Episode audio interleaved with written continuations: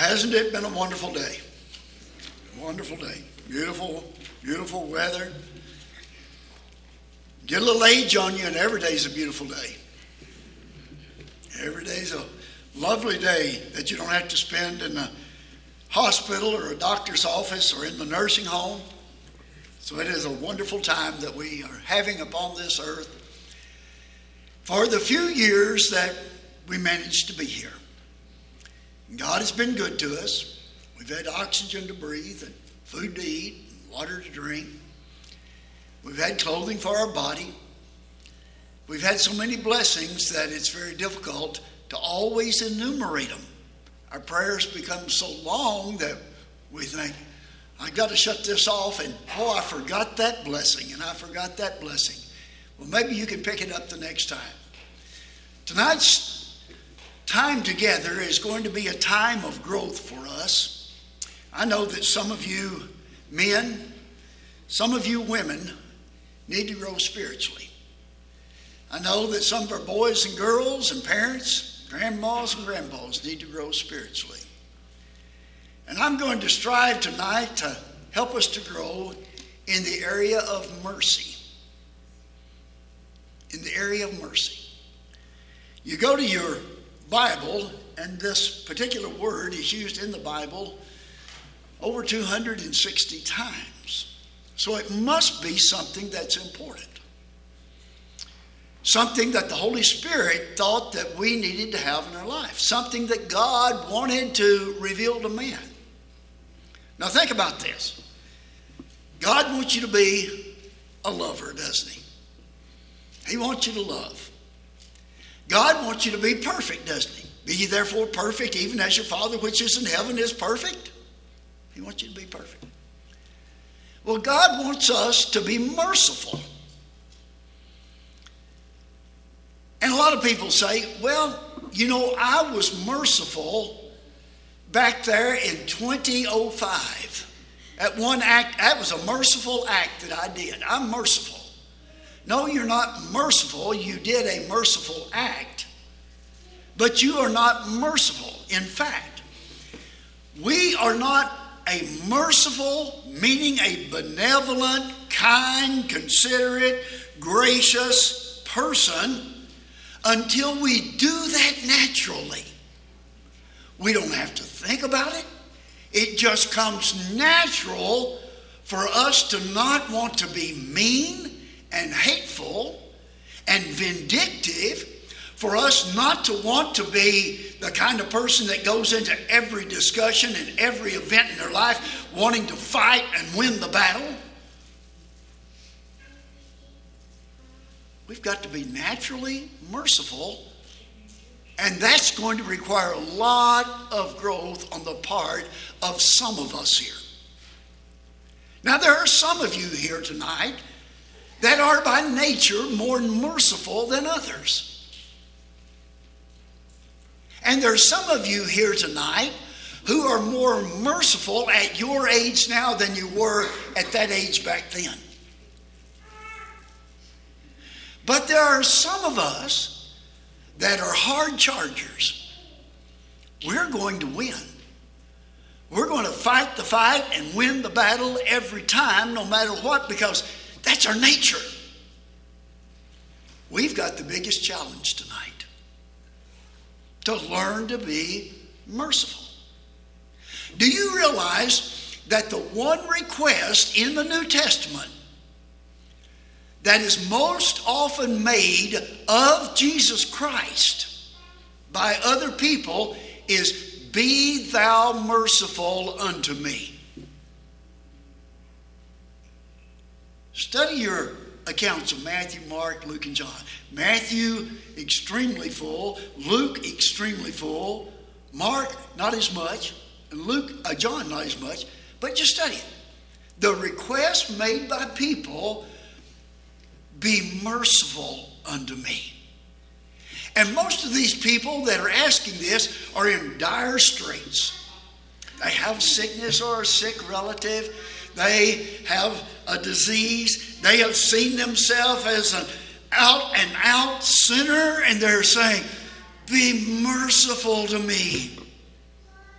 But if you go back into the Old Testament, especially if you read the book of Psalms, over and over again, the psalmist will say, Be merciful unto me, O God. In fact, it may be stated twice in one verse. Be merciful unto me, O God. Be merciful unto me. Read the 57th chapter, beginning in verse 1. It's amazing that people, when they stand in the presence of the Almighty God, are requesting that He be merciful, benevolent, kind, considerate, good to them. Do you know why? Do you know why that request is there? Because many of these people realized they didn't deserve it. They didn't deserve it. Their life called upon them to die, maybe to be stoned to death, maybe to leave this earth with leprosy or some malady of the body. They realized, I've got this coming. But God, be merciful to me. What a request that we have in the Bible. So, because it's stated so many times the mercy of God, the graciousness of God, so many times in the Bible, it's a good study, isn't it? And maybe you need it. If you don't, the person next to you may need it. And you may be able to leave this assembly tonight and point out to the person next to you, you're not showing mercy. You're not granting me any mercy. And you know what they may come back with? You don't deserve it.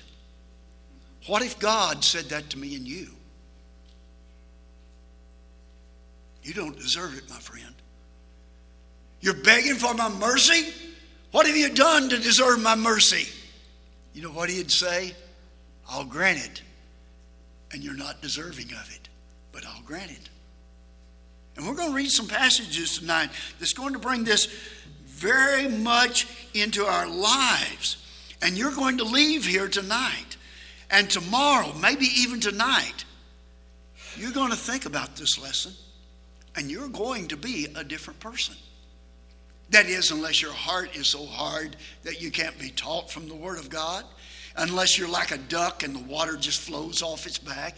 If your heart is tender and you can allow the gospel to go into your heart and allow God to speak to you tonight, you'll find you'll be a different person in the way you treat your neighbor, in the way you treat your employees, in the way you treat your employer, in the way you treat your family and your friends.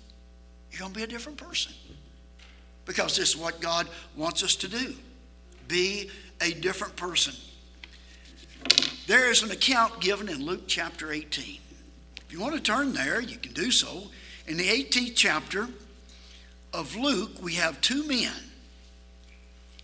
And I want you to note what the one says and how far away from the other man was even the concept of mercy. I'm in the 18th chapter. And it says in verse 9, he also, Jesus, taught this parable to some who trusted in themselves that they were righteous, that they were treating their fellow man the right way. And you know, we may be saying that tonight. Hey, I treat everybody right. Do you? Do you all the time? Two men went into the temple to pray, the one a Pharisee and the other a tax collector. The Pharisee, standing by himself, prayed thus God, I thank you that I am not like other men, extortioners, unjust, adulterers, or even like this tax collector. I tell you what, God, here's what I do I fast twice in a week, I give tithes of all that I get. But the tax collector, standing far off, would not even lift up his eyes to heaven, but beat his breast, and here's what he said. God, be merciful to me, a sinner. Now, which one of those two do you like? Would you not say the man that said, but which one of those two are we more like? Which one of those two are we representing? And it goes on to say that the one man was exalted because of humility. God, be merciful to me, a sinner. Do you realize that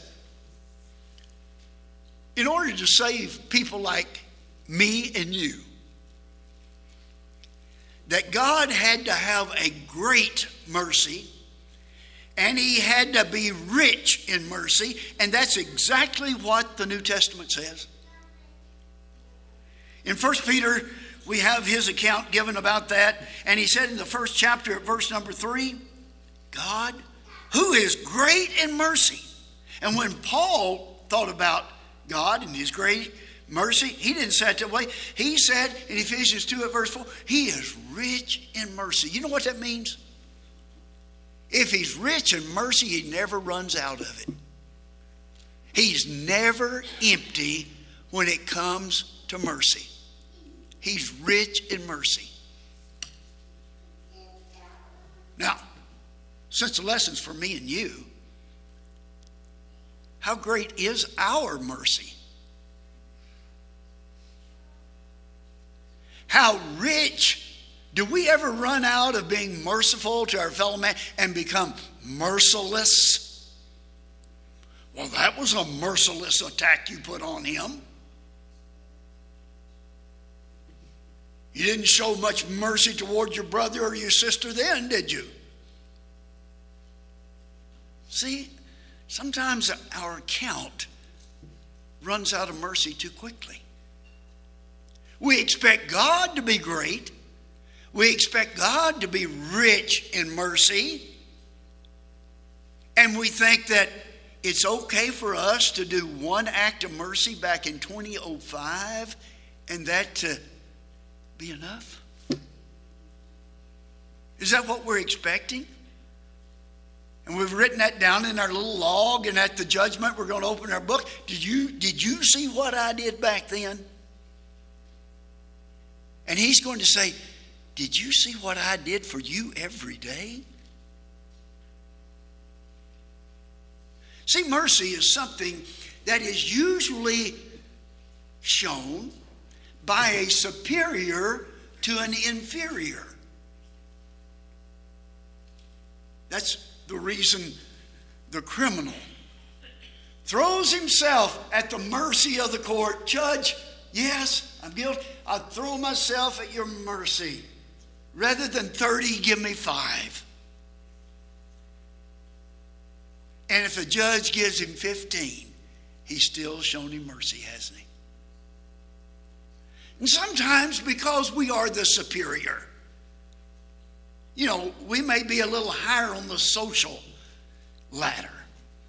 We may be a little higher in this area or that area. Because we are a little on the superior side, we think that it's okay for us to not show as much mercy to the underlings. But that's what God has done. What are you? You're the underling. I'm the underling. God's the supreme one. He is the grand one. He is the universal being. And for him to, for what did that song used to say? For such a worm as I. We didn't like that, so we changed it some of our songbooks to for such a one as I. It sounds better. But the superior supreme being showing us kindness and benevolence and goodness is the supreme one who can say, Away with you, be gone. That's the end of it. And yet, he shows us mercy. He shows us mercy. I'd like for you to turn to the 12th chapter of Romans. I want to study just a little bit in the 12th chapter of Romans.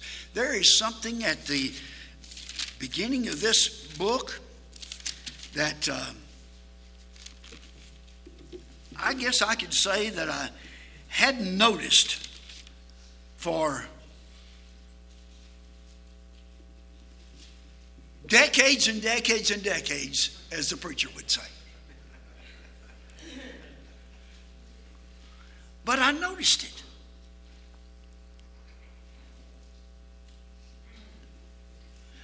And when I noticed it, and it came out at me, I wondered, what have we got going on here? There's something going on.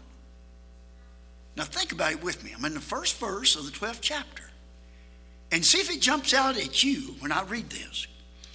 I appeal to you, therefore, brothers, by the mercies of God, to present your bodies as a living sacrifice, wholly acceptable unto God, which is your reasonable service. And then he goes into verse, be not conformed to this world, but be transformed by the renewing of your mind. But let's back up to verse 1. He said, I am making an appeal to all of you Christians based on the mercies of God. You see that expression? The mercies of God. And when I got thinking about that, my thought was, Dwight, you wouldn't be here if it wasn't for the mercies of God. Your mother and dad wouldn't have made it had it not been for the mercies of God. If it hadn't been for the mercies of God, Genesis 6 was chapter 7, 8, and 9 following would have destroyed everyone. But the mercies of God preserved the human race, preserved Noah. Everything is based on the mercies of God. He didn't have to. He was the supreme being, but he did it. And now, based on the mercies of God, what we can do, if you look down in verse number eight now, let's skip down, but everything based on the mercies of God, based on the mercies of God, then you should be one, the ending of verse 8, who does acts of mercy with joy in your heart.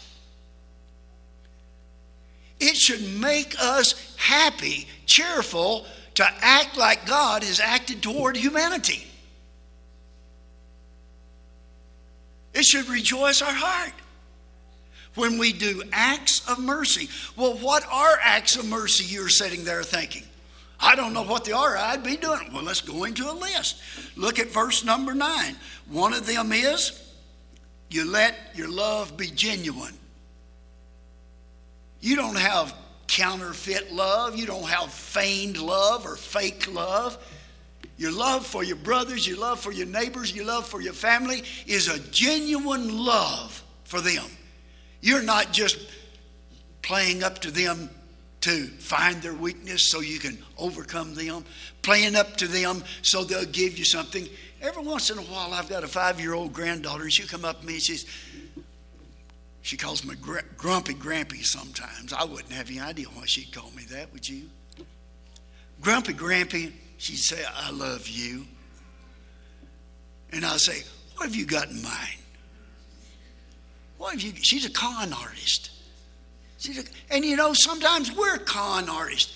We act like we love our brothers and sisters in Christ. We act like we love our neighbors. We act like we love this and that. But Sometimes we don't stick with them. If they do something a little bit awry, we say, well, I'm not having anything to do with them. I'm not cutting them any mercy. So, one of the things that mercy does, it loves and it loves genuinely. And then look down in verse 13 what it says it contributes to the needs of others. It contributes to the needs of the saints. Well, I'm not going to help them. I mean, I've got the wherewithal to do it, but if they'd worked hard like I worked hard, and if they'd kept their body healthy like I've kept my body, they'd have money too. I'm not helping them. Wow, mercy, where'd you go? Where did you go? Did you ever misbehave in your life? Did God still provide the sunshine and the rain in your life? Still provide the oxygen? Was he good to you and when you weren't that good? Does he allow the rain to fall on the just and the unjust alike? Absolutely. So, one of the things it does, it says it will give to the needs of others. Look down at verse 14. I'm not going to hit all these, but just down to verse number 14. If there's someone that's harming you, persecuting, giving you a hard time, well, then that gives you the right to jump right back in their face. Notice what he says Blessed are those who persecute you. You are to bless them and do not curse them. You know how difficult that is to be merciful in a case like that? Huh? They're trying to cut your legs out from under you, and you're supposed to bless them? Take a lot of mercy to do that, won't it, my friends? Anybody here need to work on that a little bit? Huh? Are you going to work on it a little bit? This is scripture. This is what God says. Just because someone rips you, you don't have to turn around and do the same to them. In fact, if I went all the way to the end of the chapter, it would say, You better not be avenging yourself. Vengeance belongs unto God. Let Him do that. You don't do that. Look down in verse number 15 and notice what it says Rejoice and weep with others. Have you ever seen someone have success? Maybe get a new house, maybe get a new car. I started to say maybe get a new wife. I'm not going to say that. Get a new life. Get advanced. And someone, well, I don't, I don't know why it happened to him. He didn't deserve it any more than I do and just weep because that guy's happy. Make you sad because he's happy.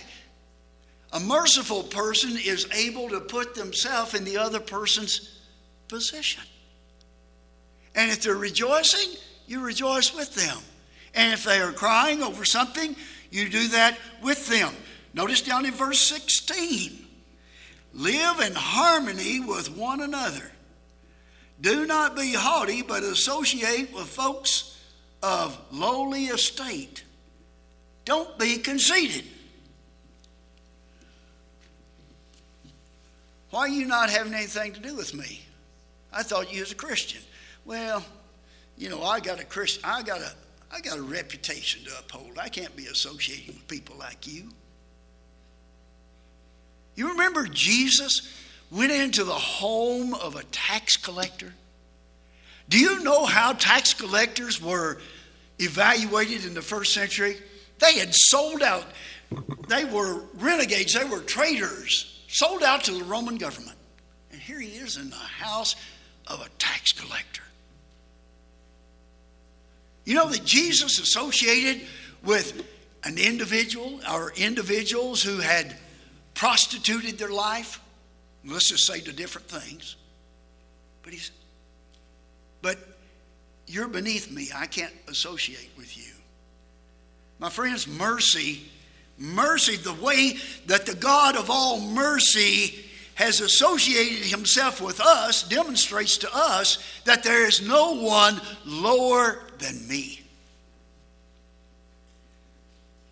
No one lower than me because I required the death of his son. But let's continue to look at this. Verse number 17. This gets some people in trouble when they try to be more merciful. Notice what it says it will not repay evil for evil. Pardon me. If you do me damage, I'm not supposed to do you damage.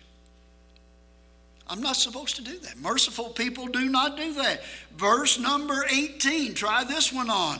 Live peaceably with all people. As much as within you lies, live peaceably with all people. And then look at verse number 19. It does not go out and try to get even, it does not avenge itself. Well, what does it do then? Verse 20. Verse 20. A merciful person if you have an enemy that is hungry, you will feed him. If he's thirsty, you give him something to drink.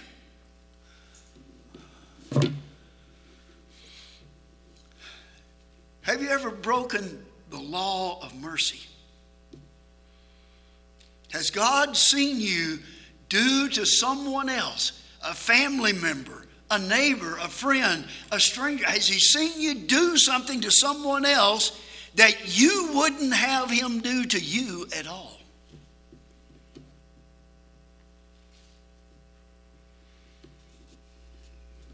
I'm telling you, my friends, we need to grow up and we need to learn the law of mercy that God has given us in His book. And I'm going to read a passage to you. It's one of those passages that just tears your heart out because you don't want to do it. You, you almost want to argue with God and say, well, now wait just a minute. Isn't there a way I can get around something like that? Oh, I'm in the sixth chapter of Luke. I'm going to read it to you. I'm going to read it to you. It's in the Bible, so I guess I have to. I'll work on this. See, you need to get up every morning, try to be a better citizen, a better family member, a better child of God. And this is some of the things you have to do in order to be better. Are you with me in the sixth chapter of Luke? Maybe you ought to read this every day yourself. Maybe I'm not the only one that needs to do this. If I am, then this lesson's for me. And it's not for you, and I'm sorry I preached it to you. But if you need it, then use it like I'm trying to use it. You know, we don't have as many years left, probably, as we've already spent. If we're going to get this thing done, we really need to get started. Because I'll, I'll tell you, I am one of those individuals that, by nature, are not very merciful. Kind of a hard charging, take control kind of person. You may not have noticed that in this sweet little guy, but it's in there. Verse 27 But I say to you who hear, love your enemies, do good to those who hate you, bless those who curse you Pray for those who abuse you. To one who strikes you on the cheek, offer the other also. And from the one who takes away your cloak, do not withhold your tunic either. Give to everyone who begs from you, and from one who takes away your goods, do not demand them back. And as you wish that others would do to you, do so to them. And now he puts in a little thought passage, something for you to think about. If you love those who love you, what benefit is that to you? For even the sinners love those who love them. You're no better than a non Christian if you only treat other people who treat you well, well. And if you do good to those who do good to you, what benefit is that to you? For even the sinners do the same. And if you lend to those from whom you expect to receive, what credit is that to you? Even sinners lend to sinners to get back the same amount. Now, watch out, it's going to get pretty serious.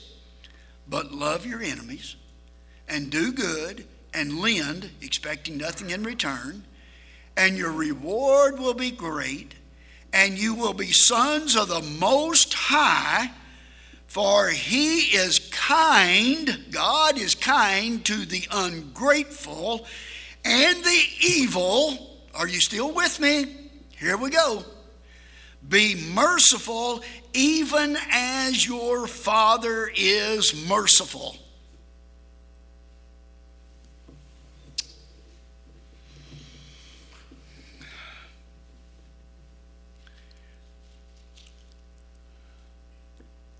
David committed that sin that we're not going to read about with Bathsheba that you probably know about. If you don't know about it, ask me later and we'll talk about it.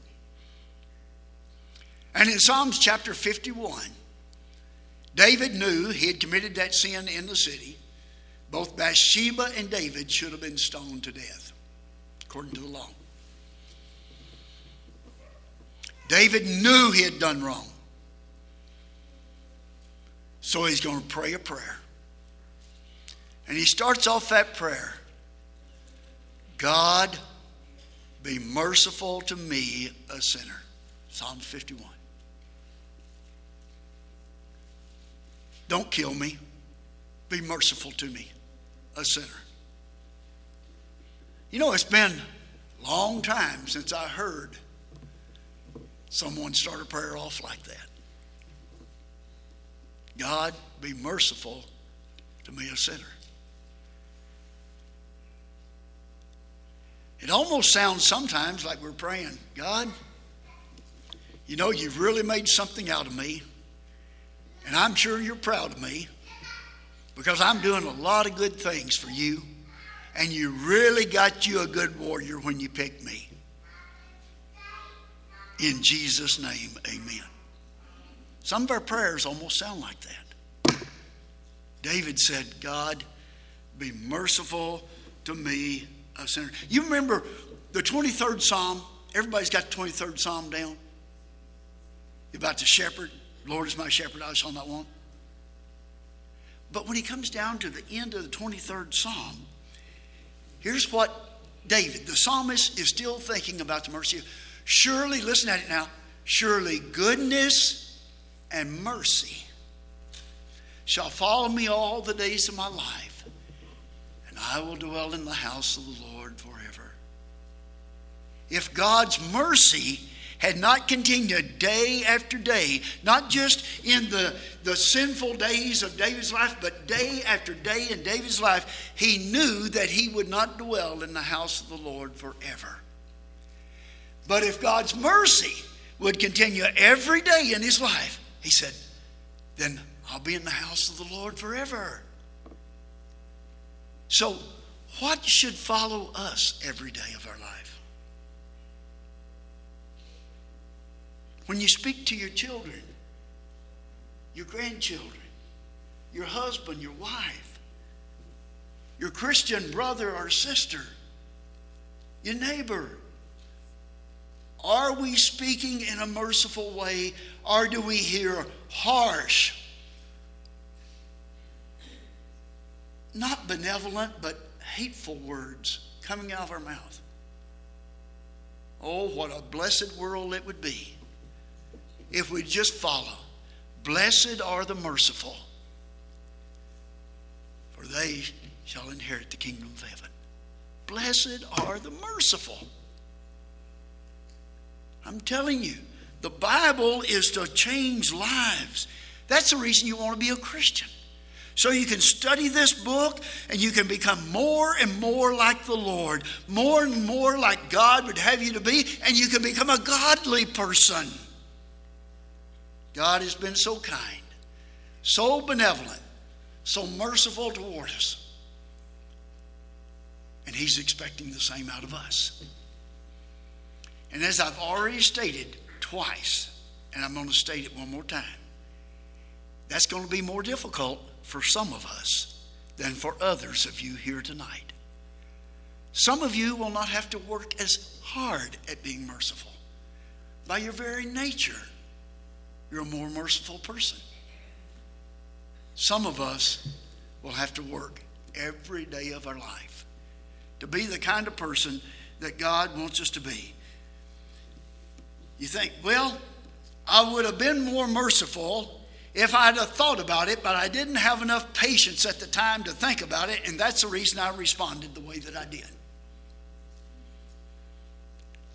Did you hear that, God? Does that sound like a good enough excuse? I thought years ago that I just used that excuse.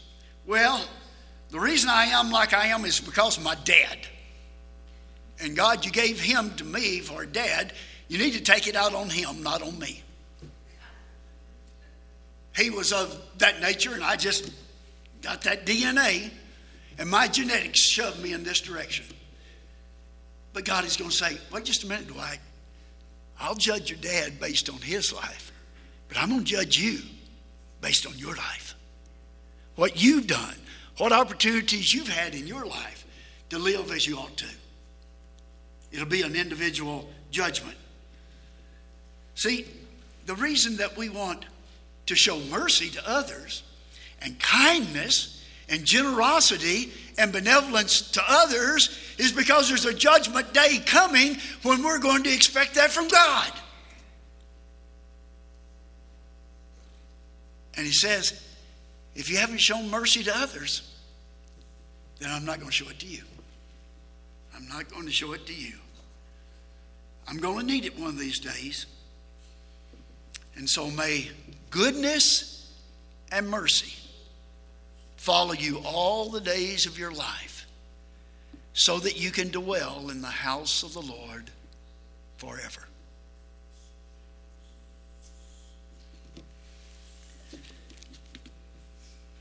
Dear God, it's in your presence that we come, thanking you so much for your merciful acts of kindness toward us. We know that we are your creation. We know we need to follow you. And we're asking for the power, the strength, the wisdom necessary to be the kind of people you'd have us to be. We know we need to grow. Help us to grow in your grace and knowledge every day. We know we need to study your word. Help us to be good stewards of your word. And help us to make application not to our neighbor, not to some family member. Help us make application in our own life. Thank you for loving us to this point. We love you. And we're staking our whole eternity, our whole life on your promise to be with us. Help us to stay with you. In Jesus' name, amen. If tonight you have not come to the Lord and Savior Jesus Christ, then if you are aware of Jesus Christ, you are a believer in Jesus Christ, and you have not come, don't blame it on someone else. It's your fault. It's your fault that you haven't made the response. You may have said, Well, I, I would, but I don't like my daddy, or I don't like my mama. I don't like the way the preacher acts. I don't like the song. You, you can come up with a million excuses, but it's your fault. And so tonight, we want to assist you in putting your Lord on in baptism. Just like he said, as many of you as been baptized into Christ, you've put on Christ. We want to assist you in putting your Lord on in baptism. And if you see in your life a weakness, I don't know what's taken it over. There could be all kinds of sins, all kinds of idols that have taken over your life so you're not dedicated to the Lord. And my friends, some of our brothers and sisters are not as dedicated to the Lord as they need to be. I hope it's not you, but if it is you, and you'd like for us to pray on your behalf tonight, that you can be strengthened, be a more powerful individual, be a brighter light for the Lord, then we'll pray for you. But you have to let us know. I'm not going to come back and drag you out of your seat. You've got to make that choice on your own. God is looking for some volunteers. And if you want to volunteer to be on His side tonight, We'll stand beside you. We'll stand with you. We'll assist you in any and every way that we possibly can. Let us know as we stand and sing this song.